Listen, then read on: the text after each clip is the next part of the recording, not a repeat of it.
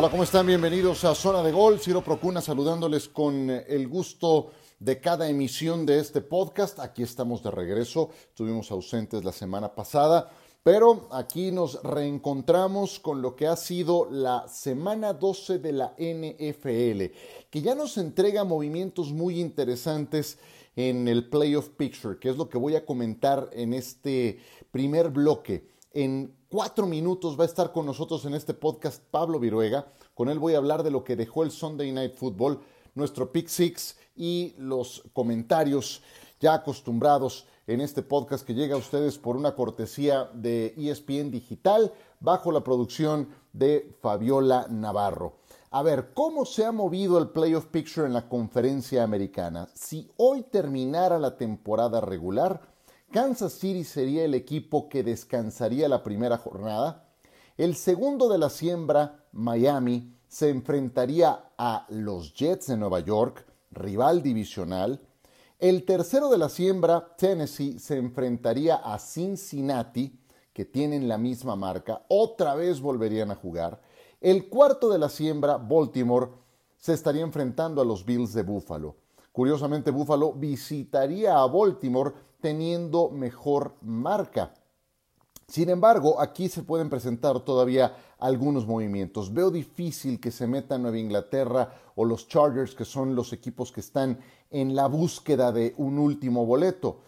Todavía Buffalo aspira a tumbar del liderato divisional a Miami. Todavía Cincinnati aspira a bajar a Baltimore del primer lugar de la División Norte. Y son esos los equipos que podrían entonces, en vez de ser locales en un duelo de comodines, ser visitantes por lo cerca que tienen en su propia división algún equipo eh, o algunos, como el caso de Miami. En la conferencia nacional, Filadelfia sigue siendo el sembrado número uno, tiene 10 ganados, uno perdido, descansaría si la temporada terminara en este momento. El 2 de la siembra, Minnesota, enfrentaría a Washington, que es la novedad en este playoff picture de la conferencia nacional. Washington ha desplazado a Seattle, que con dos derrotas consecutivas ha caído al octavo lugar en la siembra. Minnesota contra Washington. Minnesota va a ganar esa división, nadie lo va a bajar de esa posición y aspiran a alcanzar a Filadelfia, pero tienen que superarlo en marca porque Filadelfia les ganó el duelo directo. San Francisco es el número 3, eh, en pleno ascenso los 49, ya han escalado hasta ese punto y si la temporada terminara en este momento San Francisco enfrentaría a los gigantes de Nueva York. Mientras San Francisco va al alza, los gigantes van a la baja. Y Tampa Bay que es un equipo que ha estado dando altibajos toda la temporada, estaría recibiendo a los Vaqueros de Dallas. Y esto sería de esas paradojas que se presentan en la NFL producto del sistema de competencia. Tampa Bay, por ser campeón divisional, con cinco ganados, seis perdidos, recibiría a Dallas, que en este momento tiene ocho ganados y tres perdidos. Dallas, para alcanzar a Filadelfia, está dos juegos atrás y perdió el duelo directo. Falta que el 24 de diciembre se enfrenten en Arlington, pero de todas formas Dallas tiene un tramo más complicado para poder alcanzar eventualmente a Filadelfia. De otra forma, Dallas tendrá que conformarse con juego de comodín yendo como visitante, lo cual complicaría las cosas. Si no quieres enfrentar a Tom Brady en eh, condición de local en un juego de eliminación directa, por más desdibujada que haya sido la versión de los Buccaneers a lo largo de esta campaña. Pero así está el panorama de la postemporada. Creo que será algo que empezaremos a ver eh, en este podcast semana a semana para ir viendo quién está, quién se cae y qué movimientos se presentan. Por ahora aquí la dejamos en este tema. Vamos a una breve pausa. Recibimos a Pablo Viruega en esta emisión de Zona de Gol y al terminar nuestro Pick Six acostumbrado.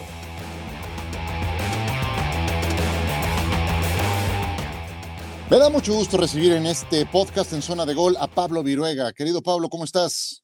Muy bien, Ciro, ¿cómo estás? Un gusto estar aquí contigo en tu podcast. Me da mucho gusto ver que sobreviviste a la ruta del taco.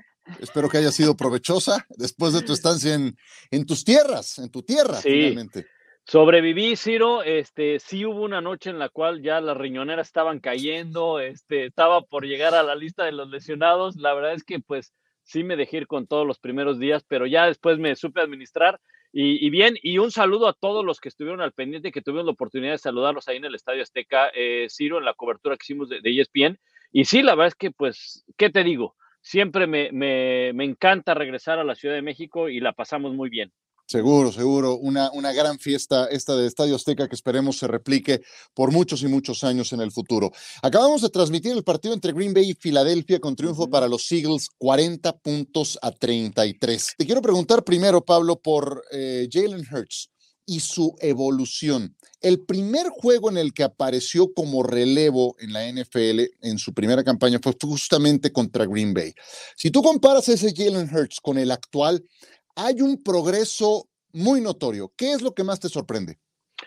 La capacidad que tiene para deshacerse del balón en la bolsa de protección, lo efectivo que es en la bolsa de protección, eh, porque conocemos de Jalen Hurts su capacidad que tiene para correr, su habilidad que tiene para correr, para salir de la bolsa, pero no es un coreback que busque hacer daño constantemente con las piernas, sino que él sabe que puede hacer daño con el brazo porque tiene la capacidad para, para hacerlo mucho tiene que ver las armas que hay a su alrededor, el, sistema que tiene también, obvio, porque es un sistema adecuado, no solamente a la forma de juego de él, sino a los elementos que tiene a su alrededor. Por eso lo hace tan completo este equipo de, Filadelfia. Pero eh, es un chico que ha madurado mucho en la NFL, que maduró mucho en el fútbol americano colegial, porque su historia es formidable, pierde la titularidad con Tua en un juego de campeonato contra Georgia, que no salían las cosas. Tua toma la titularidad en ese partido y el siguiente año él no pisa, Jalen Hurst no pisa el terreno de juego y se va a Oklahoma y a Oklahoma lo vuelve a meter también a la postemporada y él está precisamente en, la lucha por el Heisman y demás. En fin, creo que es, un chico que, que, maduró mucho, no solamente cuando llegó a la NFL, sino desde antes. ¿Tiene algún punto débil Filadelfia? Sí, su juego, su defensa contra eh, la carrera. Ese puede ser uno de los puntos más débiles que tenga Filadelfia. Y mira que antes de la derrota con Washington, la verdad es que nadie se esperaba que perdiera con Washington. Me tocó hacerlo en el, en el lunes por la noche ese partido. Y yo quería ver a un Filadelfia eh, contra Green Bay, pero sobre todo contra Tennessee, contra los Giants y contra Dallas. ¿Por qué contra esos equipos? Porque son equipos que corren bien el balón. Bueno, pues se nos adelantó Washington y Washington mandó el primer mensaje decir, este, este equipo, si le corremos el balón, no solamente los desgastas, no solamente ganas yardas, no solamente tienes la oportunidad de ser más efectivo lanzando el balón, eh, puedes anotarles puntos, sino dejas fuera la ofensiva. Esta fórmula que conocemos, que no es descubrir el hilo negro ni el agua tibia, Ciro, es corre el balón, domina el reloj de juego, deja fuera la ofensiva contraria y eso fue lo que hizo Washington. Y a mí me llama, me llama la atención verlo con Tennessee, que tiene un equipo más sólido, que tiene una muy buena defensiva, contra Dallas, que tiene más armas a la ofensiva que Washington. Entonces, sí creo que hay ese punto débil que, tiene Filadelfia puede ser el, el talón de Aquiles para ellos. ¿Y sientes que con el paso de las semanas, Limbal Joseph y Ndamukong Su, que son dos tackles defensivos, a los que trajeron hace semana y media, pueden convertir esta debilidad que coincido tiene el equipo de Filadelfia en algo promedio? ¿Pueden ayudar a mejorarlos conforme avance la temporada? Completamente de acuerdo, por algo los traen, Ciro, completamente. Y, y vimos lo que ocurrió con otros jugadores que los incorporaron a mitad de temporada, específicamente con los Rams, para que tuvieran éxito donde en la postemporada. Los promedios ya no los podrás modificar, es decir, Filadelfia en este momento es la defensiva contra la carrera la número 19. Difícilmente lo que resta de la temporada se va a meter dentro de los 10 mejores, pero habría que analizar con Filadelfia de la llegada de Su y a partir de esta fecha cómo va mejorando su defensa contra la carrera. Ahora Green Bay tuvo, tuvo buenos acarreos, Green Bay le corrió, le corrió bien, pero pues habrá que esperar en las siguientes semanas y sobre todo en la postemporada cómo esta defensiva contra la carrera puede eh, limitar a sus, a sus rivales. Si lo logra hacer promedio, si lo logra hacer promedio, este equipo tiene con qué pelear para, para el pero de por sí tiene con qué pelear, ¿no? Claro, yo, yo veo como una mayor debilidad la posición de ala cerrada. Con la lesión de Dallas Goddard, perdieron un jugador al que promedio le sacaban 60, 65 yardas por partido. Y ahora, sin Dallas Goddard, pues te quedas con Jack Stoll, con Tyree Jackson, con Grant Calcaterra, jugadores de muy poca profundidad a los que puedes explotar muy poco como un arma adicional. Ahí sí creo que no tienen mucho para dónde mejorar. Vamos a ver cómo se van dando las cosas. Yo te pregunto, en un tiro directo, si los pones hoy frente a frente, Dallas, Filadelfia, ¿quién lo gana? Filadelfia. Filadelfia, ¿Sí? Yo creo que, yo creo que lo gana, lo gana Filadelfia. Falta todavía para que jueguen, va a ser el 24 de diciembre y va a ser en Dallas. Jugando en Dallas, ¿también lo gana Filadelfia? Eh, probablemente lo pueda ganar Dallas, probablemente lo pueda ganar Dallas, pero la división y quien podría llegar más lejos sería Filadelfia, eh, porque creo que Dallas, si bien es cierto, eh, tiene juego terrestre que puede dañarle a, a Filadelfia, creo que la defensiva de Dallas es una defensiva que presiona al coreback, que roba balones, pero que permite jugadas grandes, permite acarreos, eh, recepciones de largo yardaje y es más susceptible al error Dak Prescott que Jalen Hurts y tiene más armas a la ofensiva Jalen Hurts que Dak Prescott, a menos de que llegue en estos días OBJ del que tanto se ha hablado. Pero en cuanto a receptores abiertos, tiene carencia de receptores abiertos. Dallas depende mucho del juego terrestre para que sea efectivo. Creo que sí es un mejor roster el, equipo de Filadelfia, como lo habíamos visto incluso desde el inicio de la temporada. Voy a regresar a Filadelfia. Antes te quiero preguntar algo de Green Bay. Pablo Viruega nos acompaña en esta oportunidad aquí en zona de gol. Eh, Green Bay, a ver, ¿con qué te quedas de los Packers esta noche? Dos intercepciones a Aaron Rodgers, entra Jordan Love y activa los receptores, lo comentabas en la transmisión. Christian Watson, tercer juego consecutivo logrando una anotación, pero los arrastran en juego terrestre, o sea, su defensa contra la carrera no apareció. ¿Con qué te quedas de los Packers que están prácticamente llegando a su término de la cuenta de protección tras un knockout?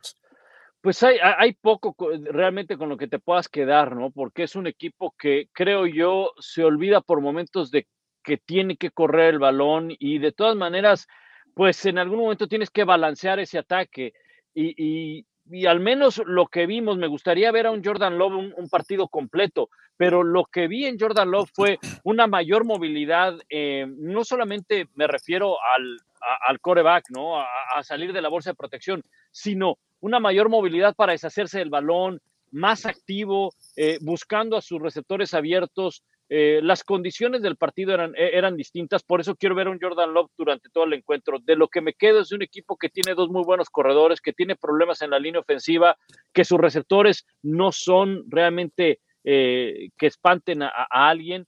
Y quizá lo que tenga que apostar Jordan Love o Aaron Rodgers, el que vaya a ser el coreback para la siguiente semana, es juego terrestre y activar a los receptores abiertos. A activar a los receptores abiertos, te digo algo, no por, no por tener en contra de algo en contra de Aaron Rodgers, pero me gustaría ver a Jordan Love todo el partido, todo un partido. Y es probable que suceda porque no sabemos qué ocurra con la lesión de Aaron Rodgers. Se habla de que ya no podría regresar en, la temporada.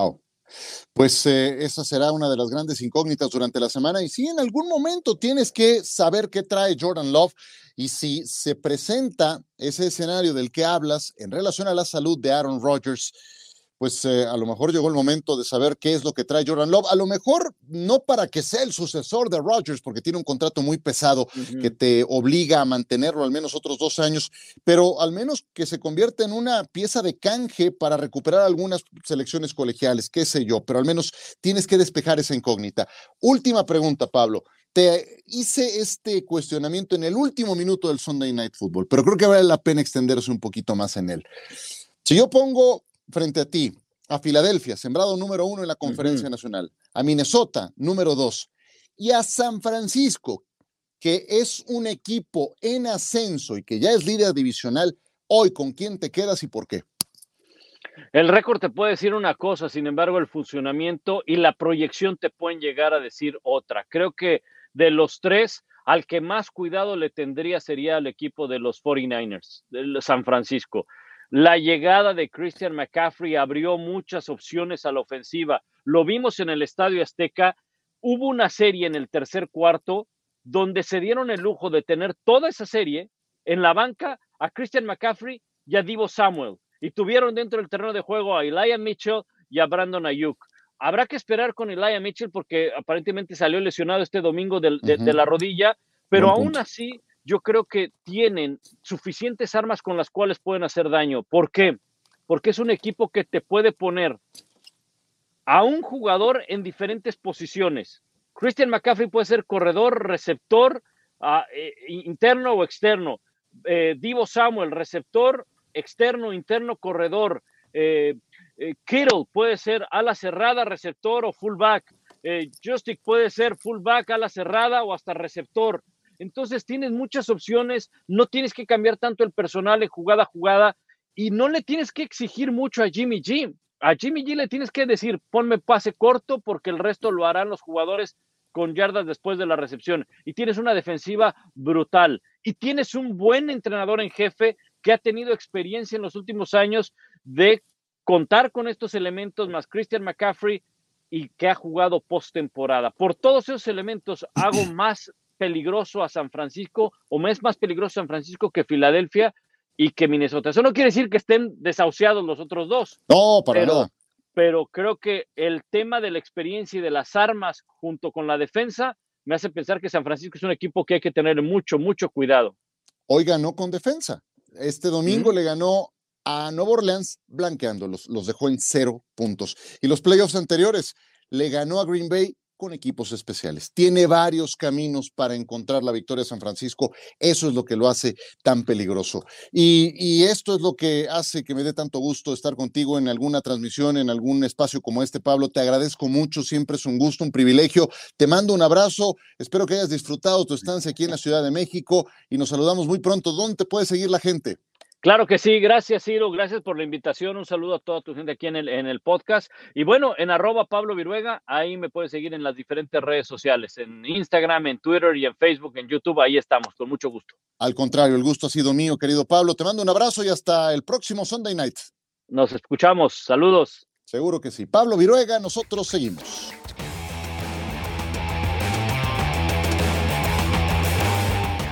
De verdad que siempre es un gusto recibir a Pablo Viruega en este podcast. Y vamos con nuestro Pick Six de esta jornada, muy pero muy nutrido.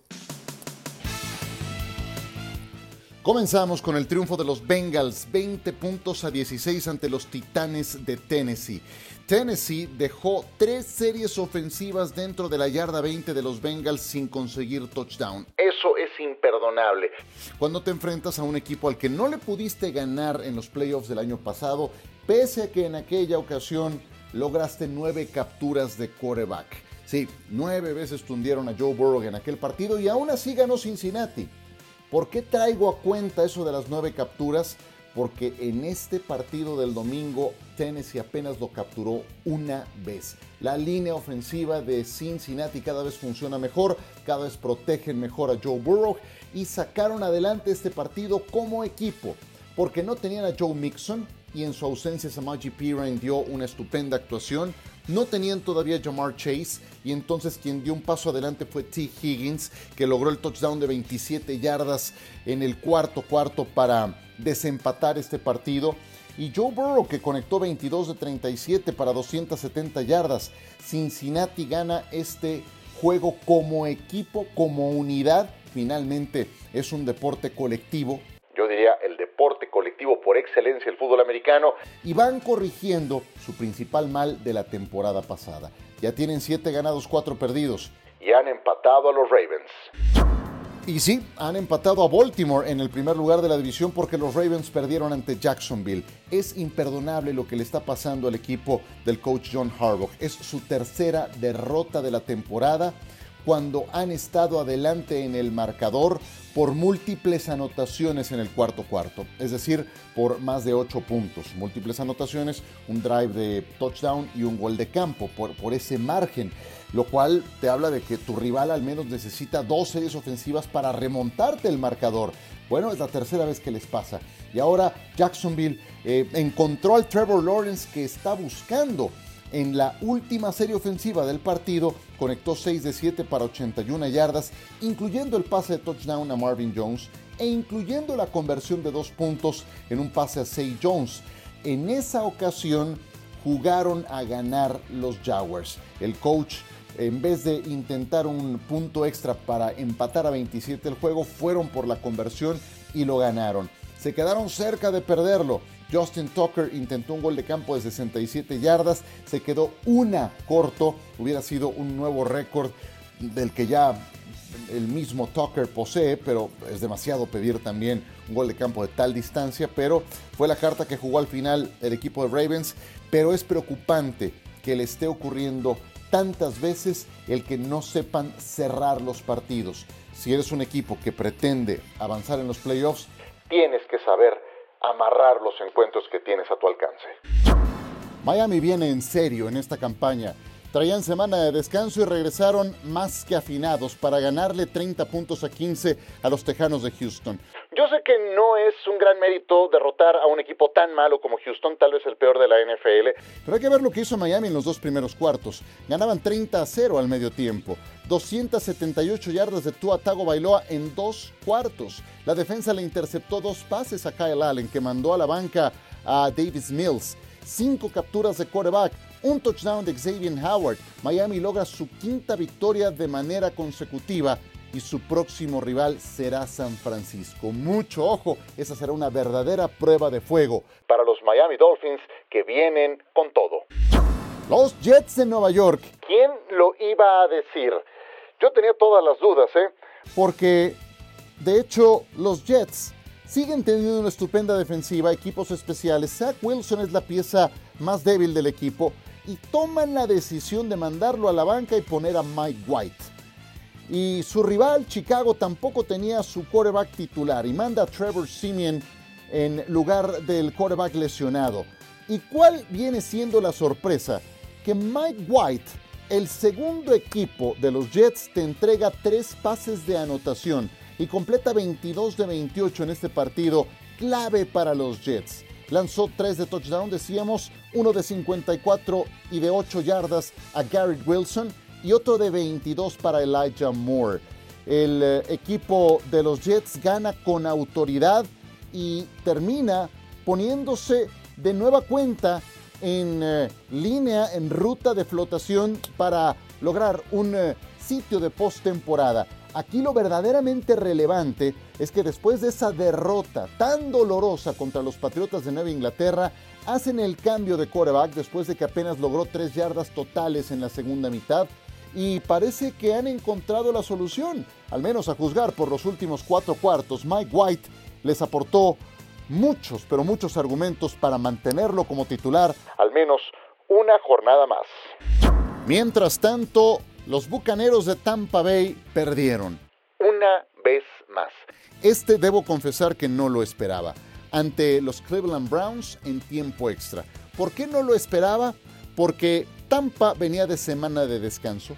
Tom Brady tiene un récord muy, pero muy favorable cuando tiene días adicionales para preparar un partido. Era el caso. Venían de su mejor juego del año tras derrotar a Seattle en eh, Múnich y ganaban este partido 17 puntos a 10 entrando a la recta final del encuentro después de la pausa de los dos minutos. Cleveland lo empareja con una gran recepción a una mano de David Njoku y quedándole todavía eh, poco más de 30 segundos en el reloj, toma Tampa Bay el balón, teniendo tiempos fuera disponibles, lo que nunca me imaginé ver en la carrera de Tom Brady. La pobre gestión del último minuto que le quedaba a este partido.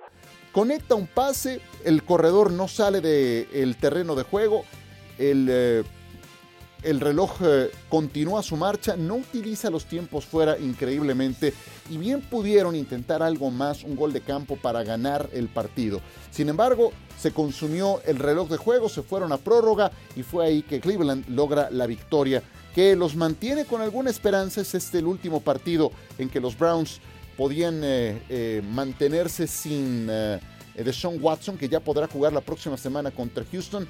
Y Tampa Bay sigue siendo líder de su división, pero porque es el menos malo del sur de la conferencia nacional.